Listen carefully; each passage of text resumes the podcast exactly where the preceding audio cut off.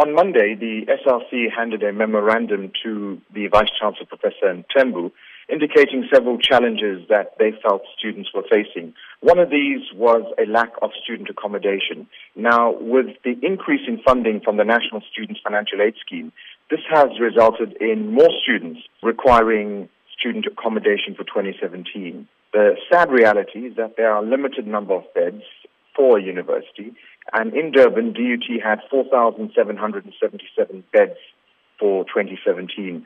Those spaces have since all been allocated. However, a number of students who received financial aid funding from NSFAS now also require student accommodation.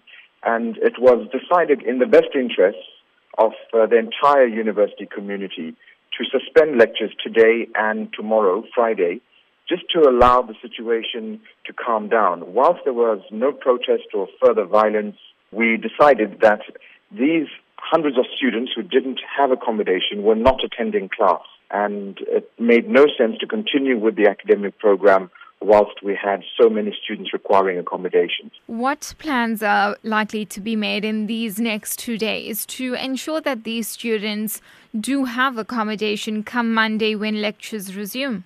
Well, the sad reality is that not every student who wants student accommodation will qualify for student accommodation. However, we'll try our utmost to assist as many as we can. The university is looking at outsourced residence accommodation, and as I speak, we're trying to place students who require accommodation. So uh, the Student Housing Department at DUT and our Student Services Division uh, will be doing everything to try and assist as many students as possible. As I mentioned already, uh, just under 5,000 students are accommodated here in Durban, and whilst there are many more who require, uh, the university has taken the position that uh, as many as possible will be assisted over the course of the next 48 hours. What would you say to those students and parents who are concerned that already at the start of the academic year there has been this interruption to the academic program? Well, we have to take a decision in the wider interest of the university community.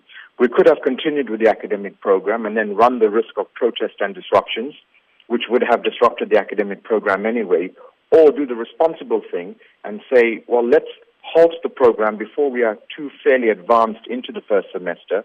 Let's give those students who don't have accommodation a chance to secure accommodation and as much as possible try and start the year on a calm, peaceful footing so that we can get on with the semester and move on with the academic program.